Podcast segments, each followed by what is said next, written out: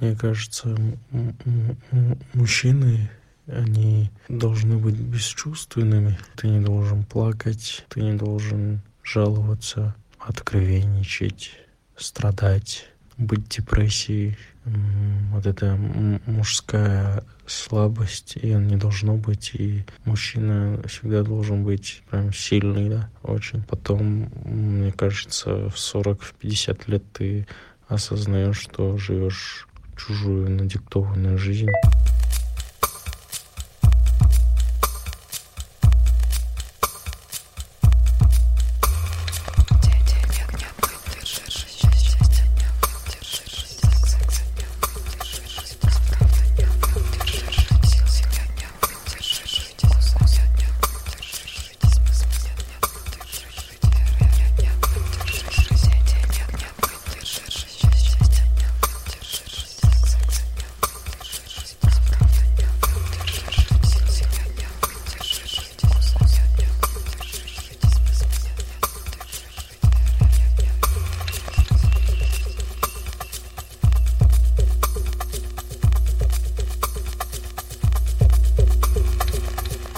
Привет! С вами подкаст «Но вы держитесь» и мы Света Шедина, Алексей Иванов и Алена Крючкова.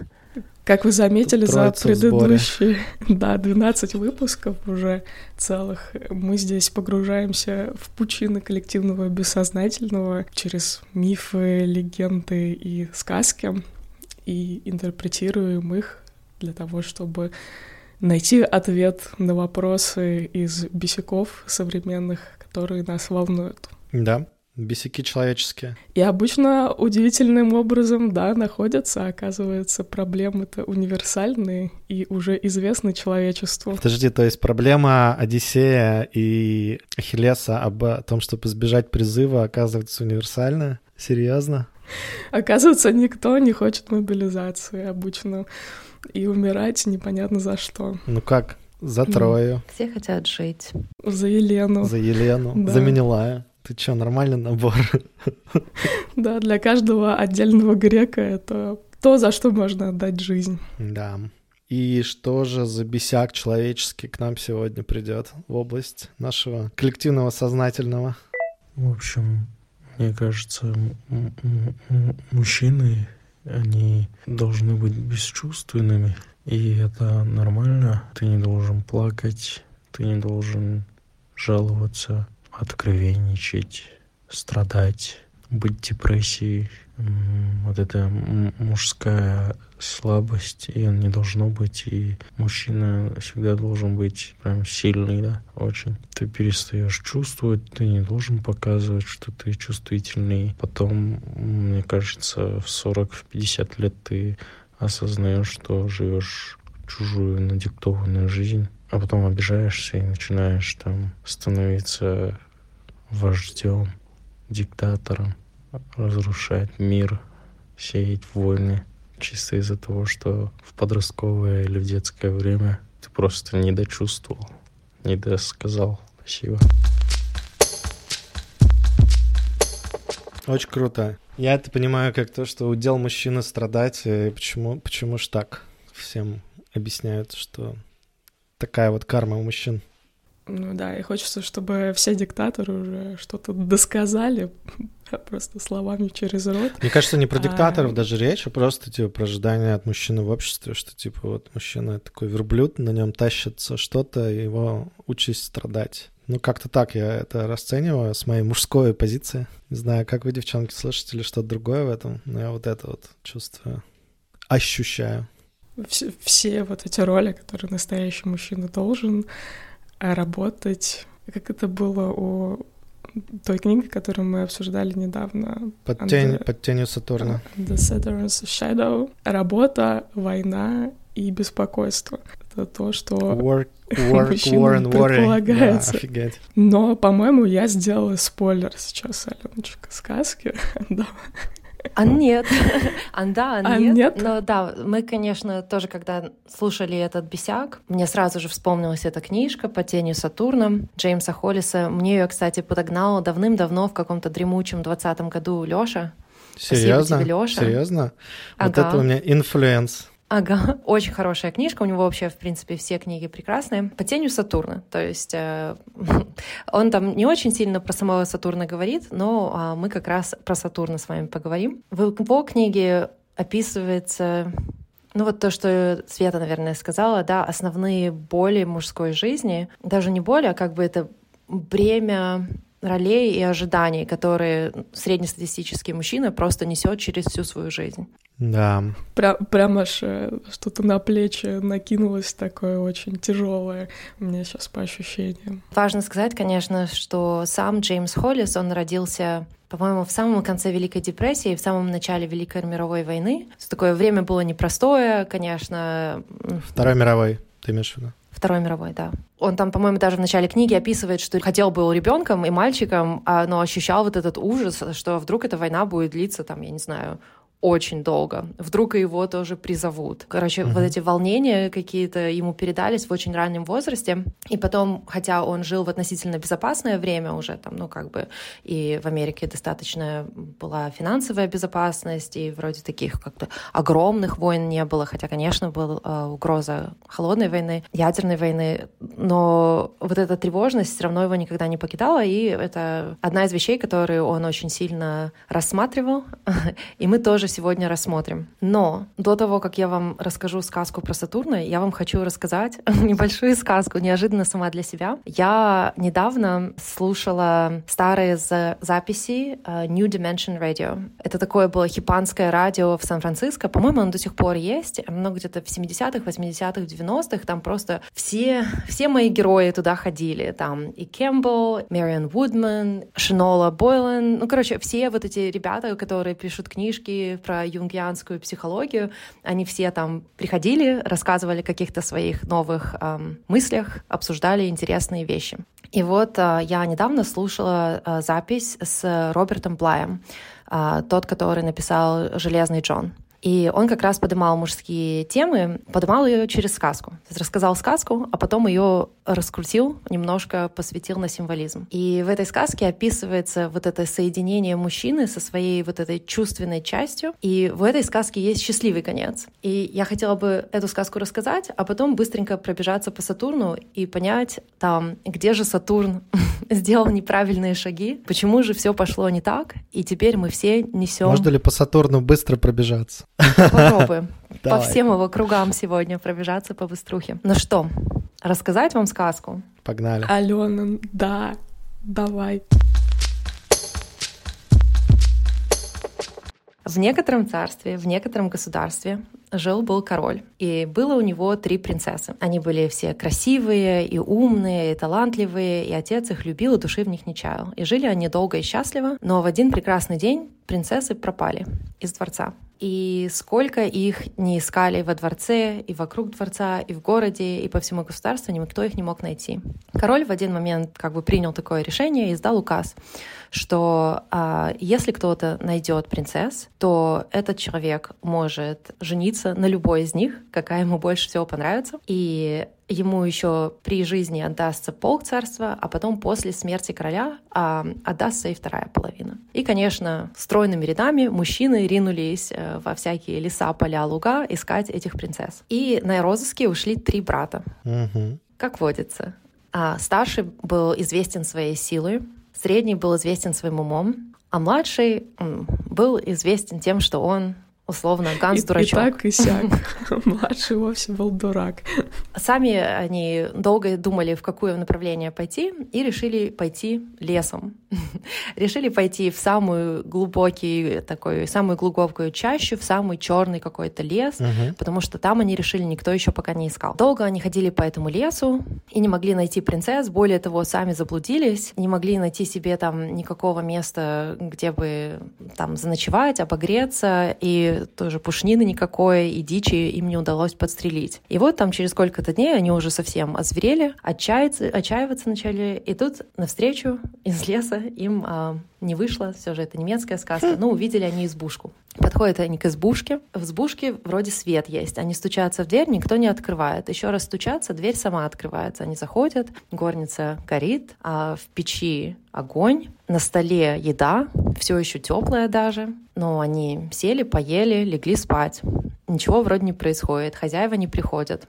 Они думают, ну, очень хорошее место. Мы так долго гуляли по этому лесу без еды, без крова, и тут вот ну, терять такое место неважно, ну, какая-то плохая тема, uh-huh. давайте одного оставим здесь, а пока двое ходят, ищут. Ну, и так будем меняться, пока, по крайней мере, вокруг этой избушки все там не облазим. В первый день жеребий оставаться выпал старшему сыну, он остается в избушке, пока те другие где-то там что-то ищут. И вот там в течение дня а, стук в дверь. Он открывает дверь, там маленький гном. Гном ему говорит, я очень устал, можно ли к тебе зайти отдохнуть? Он говорит, да, конечно, проходи. Он говорит, я еще очень голоден, а можешь ли ты мне дать что-нибудь поесть? Апфелштрудл. А, Апфелштрудл. Ну, если нет немецкий гном же, он наверняка хотел апфелштрудл. У меня просто соседи немцы, вот они очень любят. Штрудель ему не выдали, но дали ему кусок хлеба. Старший брат отрезал ему ломать хлеба, дает его гному. А ломать хлеба как бы выпадает из рук гнома на пол, и гном ему говорит, а можешь ли ты мне подать этот хлеб? Ну, старший брат наклоняется, поднимает хлеб, а в этот момент гном, а, гном достает огромную Извините. дубинку и начинает... Начинает... О, боже! Извините. Я держался. Только не это. Теперь это развидеть нельзя, Алёша. Мы теперь будем только гнома гнома представлять в этой роли. Смотри, гном достает дубинку, так. И начинает бить э, старшего брата. Это, Причем, сильный ну, был. так его избил до полусмерти и ушел. То есть он выдержал. Который сильный был. Но он выдержал, но э, постеснялся своим бра- братья его вернулись, но он постеснялся им рассказывать, что какой-то карлик его избил. И он говорит, о, там напала на меня куча разбойников, один больше другого, но вы бы их видели, какие они ушли, там вот это все какую-то байду им рассказал. Ну, со стороны гнома как-то было не очень корректно, конечно. Ему и покушать дали, и наклонились за хлебушком, а он избил человека. Неприятно. Вернемся к этому моменту и объясним, для чего это было нужно и что это значит по крайней мере, из э, уст Роберта Блая. На следующий день повторяется такая же история, только уже со средним братом. Тоже приходит гном, тоже просит обогреть его, просит его накормить, опять роняет хлеб, просит поднять хлеб и накидывается на среднего брата, избивает его до полусмерти. Ну и потом вечером приходит уже старший брат с младшим братом. Средний тоже стесняется рассказать, что его избил гном. И он, он такой, он же умный, его типа обхитрили, там вот как-то он не сообразил. Тоже говорит, пришло куча людей, там его что что-то побили, вообще ужас ужасный, кошмар, кошмар. И на третий день а, остается дома младший брат. Приходит гном, стучится в дверь, он его пускает на порог, говорит, да, если хочешь обогреться, можешь обогреться. Гном просит его дать ему еды, он отрезает ему ломать хлеба, подает ему ломать хлеба, и гном, как по привычке, уже кидает хлеб на пол и говорит, а не подашь ли ты мне с пола хлеб?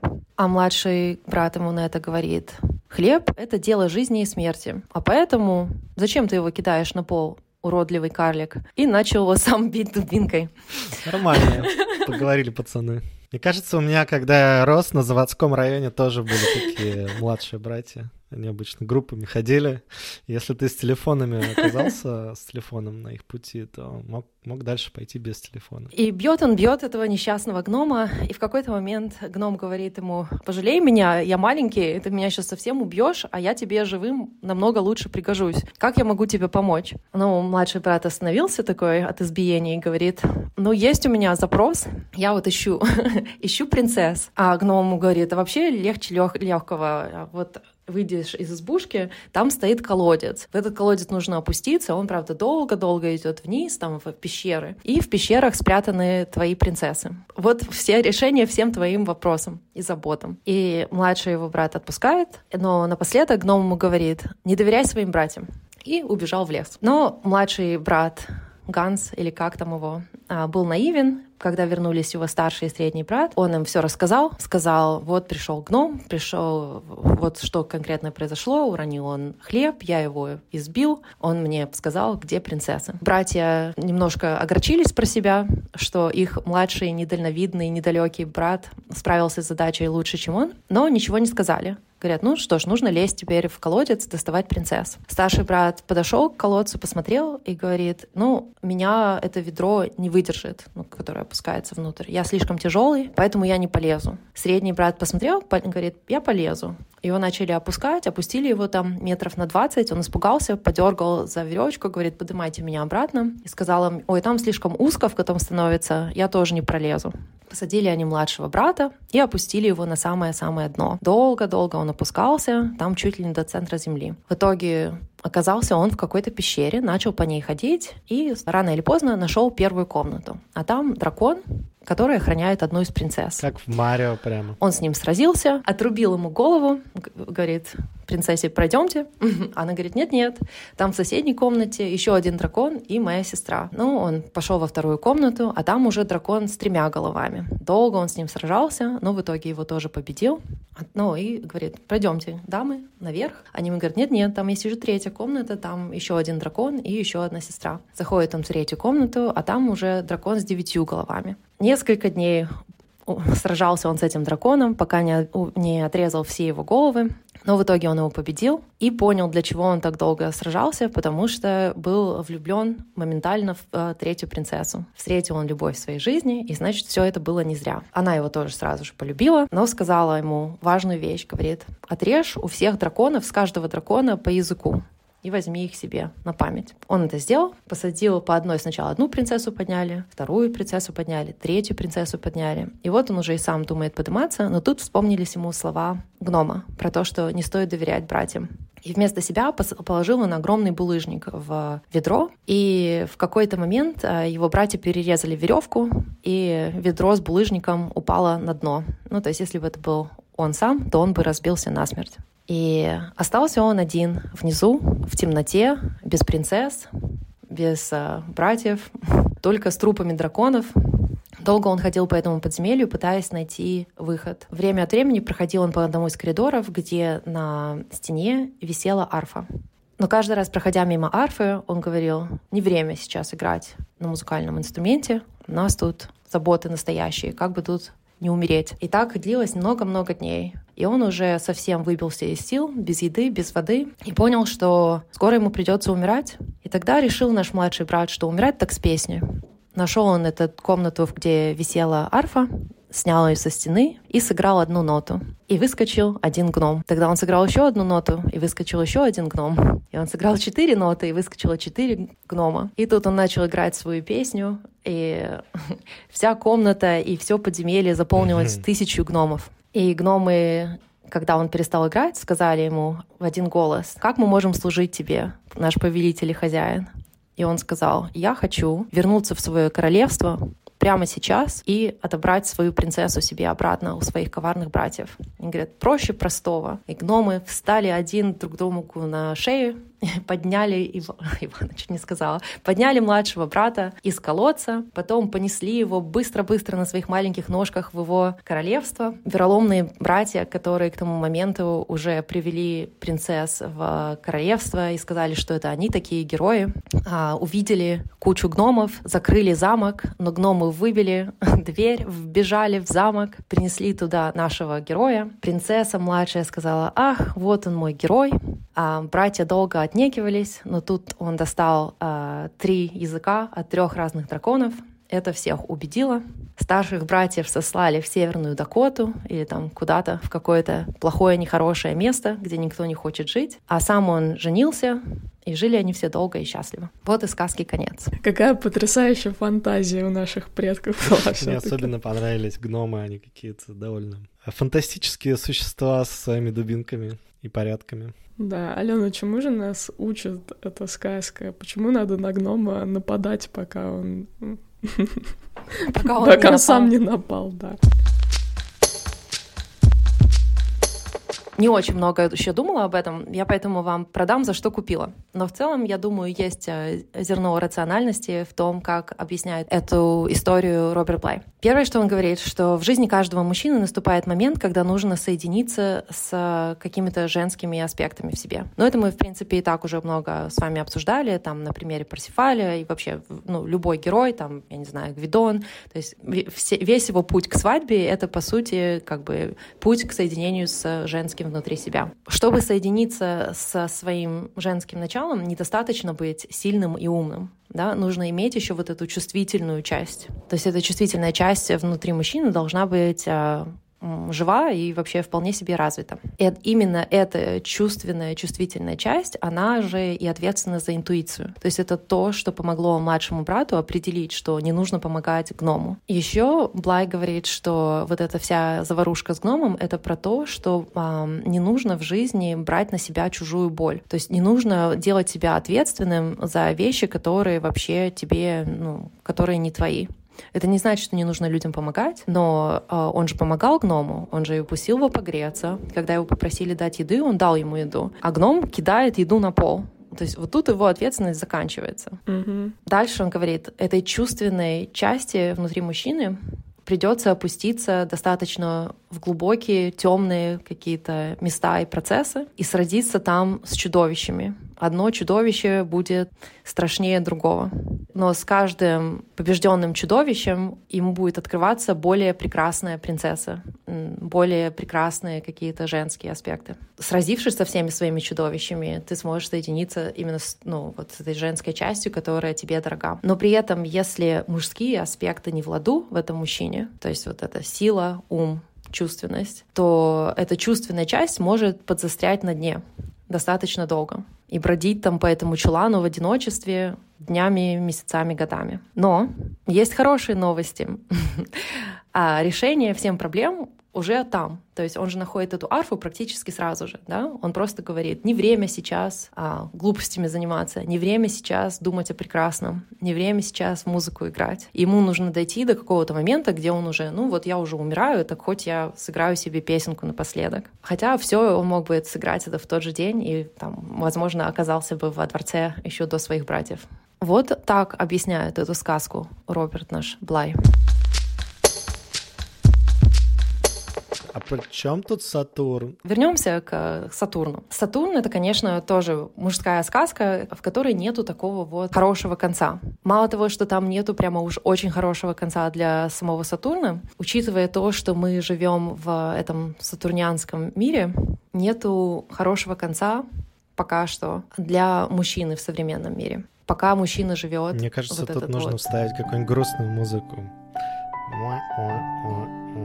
Но мы помним, что арфа всегда висит в углу, Как ружье. поэтому выход всегда есть. Слушай, а почему так получается, что у кого-то арфа висит, а у кого-то ружье? А что за фигня? Знаешь, я вот даже тут по-другому скажу, что и арфа, и ружье — это как бы какой-то способ выхода, да? А есть еще такая тема, что не только выход всегда есть, выход очень часто, почти что всегда там же, где и вход. И не нужно усложнять ситуацию. А ружье — это как бы непростой, но непростой выход. То есть, да, можно, можно там, знаешь, в окно условно, в форточку, в дверь, а можно вот так через ружье, это уж прямо Уже такая кобейнщ- какая-то- Кобейнщина какая-то. Подождите, мы с на грустные темы перелезли с Сатурна. Са- Сатурн тоже не веселый. Вот мы вчера смотрели его картины. И это, в общем-то, тот чувак, который берет э, пухлых младенцев Своих и же. кушает их. Ум-ном-ном. Откусывает им их пухлые ручки, пухлые ножки. Если вы помните картину Франциска Гоя, э, где чувак с такими безумными глазами как э, на картине Иван Грозный убивает своего сына, примерно такой же момент. Вот это он, это Сатурн. Но Сатурн не всегда был таким. Кажется, я почему и хотела вам рассказать эту сказку, которую вот только что рассказала, что когда я слушала эту запись, я поняла, там прямо есть очень много похожих, схожих моментов. Я очень четко поняла, где э, развернулась наша сказка с э, историей про Сатурна. Итак, начнем, наверное, сначала. У греков считалось, что сначала была мгла, да, ну как бы сначала было женское начало, просто такая черная, черная влажная темнота. Из мглы вышел хаос, и из союза мглы и хаоса родилось три существа, три бога: Гая, Уран и Тартар.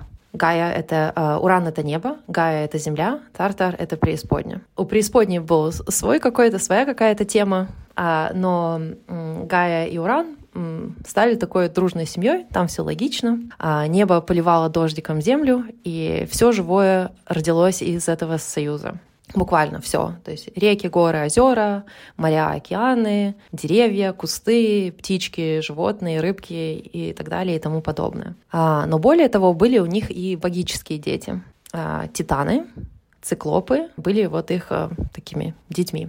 Причем, ну, циклопы были тогда считались, это не те вот э, туповастые, которых, э, с которым сражался Одиссей, а там они вот прямо такие, три, три циклопа были мудрые, великие существа, могущественные очень. И также титаны — это как бы прото-боги, то есть боги до олимпийских богов. Титанов было 12, 9 мальчиков, 3 девочки. И э, младшим из мальчиков э, был как раз Сатурн, ну или по-гречески Кронос. А почему и вообще он, он был самым младшим и младшим мальчиком? Мне тоже в этом видится какая-то такая прелесть и мудрость греческая, потому что Кронос — это что значит? Время, да? А как мы измеряем время? Ну, измерение времени — это когда мы э, двигаем, какие-то объекты двигаются в пространстве, да, и мы можем вот так измерять время. То есть сначала должно было создаться пространство, в этом пространстве должно было созда- э, создаться какие-то объекты, которые двигаются, и вот тогда появляется время. И в то время молодой Кронос, Сатурн, был э, совсем не тем Сатурном, которого мы знаем. Он был молод и чувствителен. И вроде все было нормально, но а, не все так спокойно было у них в семье, точнее в родительской семье. И дело в том, что Уран не всех своих детей любил одинаково. Во-первых, он побаивался циклопов и отправил их в преисподнюю. Побаивался их почему? Потому что он боялся, что его свергнут, а они были такие очень могущественные и дружные, три брата. А потом, в какой-то момент, Гая начала рождать ему всяких уродцев. Ну как? Она ему начала рожать э, гигантов, э, монстров всяких, там, старуких. И он вот этих всех чернобыльских своих детей не любил вообще. И у него было интересное решение э, этой этому вопросу, он э, как бы попросил, не просил, а он э, сказал, чтобы Гая дол- должна была их засунуть себе обратно в утробу. То есть это как раз выход там, где вход? Ты к этому совету? Интересно как мы пришли к этому. Там наоборот, как бы вход там же, где выход. Но, короче, что он с глаз долой и вот э, заставлял ее в себя обратно, ну, как бы она земля, в недр земли, чтобы они заходили обратно. И для Гаи это было очень болезненно и физически, и эмоционально. То есть она своих детей всех одинаково любила. То есть ей у нее не было никакой разницы между там, кого любить. Красивые, титаны там или кто. Великая мать. Да. И наступил какой-то момент, где ей стало это совершенно невыносимо, и она начала просить своих детей титанов а, помочь ей. То есть она обратилась к своим сыновьям и сказала, что а, нужно свергнуть отца, потому что ну, мне это уже становится нестерпимо. Только младший, только самый чувствительный Сатурн откликнулся но он понял, что сам он а, ну, не сможет сейчас прямо справиться с этим. И Гая его научила, что ему тоже нужно спуститься в преисподнюю и освободить своих братьев-циклопов, и что с их помощью он сможет победить отца. Сатурн спускается в преисподнюю, освобождает циклопов. С циклопами они настигают Урана. Циклопы держат Урана. Когда в тот момент э, Кронос, Сатурн оскапливает отца, и он не просто его кастрирует, он его этим тоже и убивает. Много чего происходит, там он кидает... И... Фрейдистские мотивчики пошли. Я заметил с тех пор, как маму просили обратно забрать. Да-да-да. Та-та-там, а, ну, много чего там происходит. Гениталии своего отца кидает в море, там спер, из спермы рождается Афродита, там куда-то еще летит кровь и другие какие-то там ДНК-материалы, там рождаются Эринии, это такие монстры, которые наказывают отцеубийц и лжесвидетелей. Я представляю этот brainstorming древних греков, которые придумывали эту историю, такие, ну а что дальше? Ну вот, э, может быть, кинем в море его члены, родится еще одна богиня. Да, отличная идея. Почему бы и нет? Да, он такой, нормальная потенция у него была в том плане, что даже из, так сказать, отрубленной э, части его все равно много чего возникло. Ну, конечно, да. Так вообще они с Гаей очень были плодовитые пары. Ну, они буквально э, боги-демиурги, да, то есть они создали все. То есть до них был хаос и мгла, условно, да, а после них вот имеем, что имеем. Умирая, Уран проклинает сына, то есть он проклинает Сатурна и говорит ему, что и ты будешь свергнут своим сыном. Так и знай. И уходит со сцены налево. И все меняется, да, э, теперь управляет миром Сатурн. Он сразу же после проклятия, проклятия начинает бояться своих братьев-циклопов. Обратно циклопы идут в подземелье, несчастные циклопы. И более того, а, а, Сатурн женится на своей э, сестре Рее, тогда так было можно. И они начинают тоже рожать детей, и каждый, каждый ребенок э, поедается Сатурном в младенчестве. То есть она только его рожает, и он сразу же сжирает своего ребенка, пытаясь таким образом избежать проклятия. Ну, конечно же, на шестом ребенке Рея решает, что нужно что-то придумать более интересное, дает Сатурну камень, завернутый в пеленки. Он сжирает его, думает, что это, думая, что это ребенок, видимо, не жует. А, а ребенок это, конечно, Зевс, и Зевса отдают бабушке Гае на воспитание. И там много чего происходит. И в итоге, конечно же, а, предсказание сбывается, и Зевс а, свергает Сатурна. Э, и, конечно... Такая жизнь. Такая жизнь. Чем это у них, по-моему, передается генетически, да? Батяню мощного свергнуть. Да, потому что мы же тоже очень, в принципе, частично затрагивали это в других подкастах, что для Зевса это тоже вообще большая тема. То есть он тоже боится быть свергнутым своими детьми постоянно. Да, у него вот эта борьба за власть вообще в принципе и внутренняя борьба за власть, ну, чтобы его кто-то из родных не сверг, тоже всегда имеет место быть. И это именно началось все как бы по грекам Сатурна, вот это наследие Сатурна, что а, это тяжесть, которая вот всегда вроде как бы на коне должен быть, но почему-то всегда все тяжело и непросто. Батя просто не готов отпустить власть в в нужный момент, хочет вечно править. Возможно. Но давайте все же я вот хочу провести какие-то параллели между э, сказкой немецкой и Сатурном. Там все-таки есть как бы похожие такие тематика, да? Мама все-таки Гая это женский элемент. Обращается к своим сыновьям, титанам, и кто ей хочет помочь? Младшенький, самый чувствительный. Да, единственный из всех соглашается. Все остальные говорят нет, наших от с краю ничего не знаю. Точно так же, как и в сказке про Ганса, ему нужно было спуститься в Тартар, спуститься в преисподнюю. Он, кстати, тоже мне не рассказала, там, но ему нужно было сразиться, там этих э, циклопов охраняла, а, там тоже какой-то э, монстр, его нужно было сразиться с ним и убить для того, чтобы а, освободить циклопов. Циклопы, как и гномы, помогли ему, то есть они вышли наверх и помогли ему достичь своих каких-то целей. И вроде как бы вот же ж и хорошо, но имеем, что имеем, да, то есть как бы здесь в этой сказке нету такого счастливого конца. То есть он как бы вроде и делал все правильные вещи, но не смог э, закончить их так хорошо, частично, и даже не частично, а я думаю, что по Блаю точно так и есть, что это именно за счет того, что Сатурн э, брал на себя чужую боль. То есть, э, возможно, ему и нужно было помогать маме, ну, то есть, как бы, наверное, Уран тут был неправ. Может, были какие-то другие методы помощи, это раз. А два, во-вторых, он не должен был как бы брать это на себя эмоционально. А когда мы носим в себе чужую боль, то вот всегда какие-то корявые дела происходят. И более того, даже, по-моему, это и есть в «По тенью Сатурна», где он там в какой-то момент чуть-чуть про мифологию говорит о том, что Зевс, по сути, это и есть Сатурн, просто с более хорошим а, маркетингом и пиар. А, то есть это все равно тиран, это все равно как бы вот это постоянные какие-то там переживания а, и потасовки за власть. Просто он как бы немножко лучше улыбается там и машет рукой, как бы. Чуть более демократично.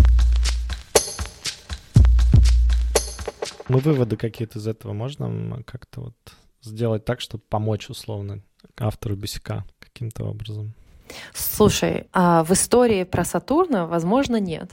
Знаешь, как, как, я хочу, как я хочу обнадежить автора Бесика, что сказать ему, что ему не показалось. Okay. А, ну, как бы, что вообще, знаешь, иногда часто бывает, что вдруг мне показалось, вдруг это неправильные какие-то мысли. Так вот, я думаю, автору Бесика точно не показалось, и что он прямо хорошо чувствует вообще, ну, и современный мир, и вообще, ну, как бы, вот уклад, как он есть. Помощь есть, и мы же с вами собираемся как-то поговорить о мускулинности будущего. И вот, вот там вот ответы на эти вопросы. Ну и когда-нибудь э, какой-то из детей, который сейчас пожирает э, диктатор, все-таки его свергнет. Новый предсказание, поворот. Предсказание, да совершится. Дворцовый переворот. И тут у меня тоже есть что заметить. Вы знаете, когда, вы знаете, когда Зевс э, свергал э, Сатурна, то есть там целая история, ему тоже очень много кто помогал, ему тоже пришлось освободить циклопов, ему помогала его тогда первая жена Метис, она ему научила, как так подойти к Сатурну, чтобы его вырвало теми детьми, которых он сожрал, а они, конечно, боги, поэтому все были целые, просто жили внутри него. Я смотрю на сегодня выпуск очень богат на вот всякие физиологические такие особенности что с чем ели или делали боги. Это прям удивительно. Но там есть такая интересная тема, ее можно хорошо подумать. Почти все титаны, когда потом, когда Зевс, Зевс свергал Сатурна не за один день, да, то есть там была прямо целая война, которая длилась годами, называлась война Титаномахия, потому что титаны против олимпийских богов. И почти все титаны были на стороне Сатурна потому что он тоже был титан, и они не хотели уходить от власти. Но было ли три титана, которые были на стороне а, олимпийцев, и самый, наверное, важный для них это был Прометей. Да? Прометей, он как бы тот, который дал огонь людям. Прометей значит видящий вперед, ну, то есть дальновидящий. То есть человек, который может предсказывать какие-то вещи вперед.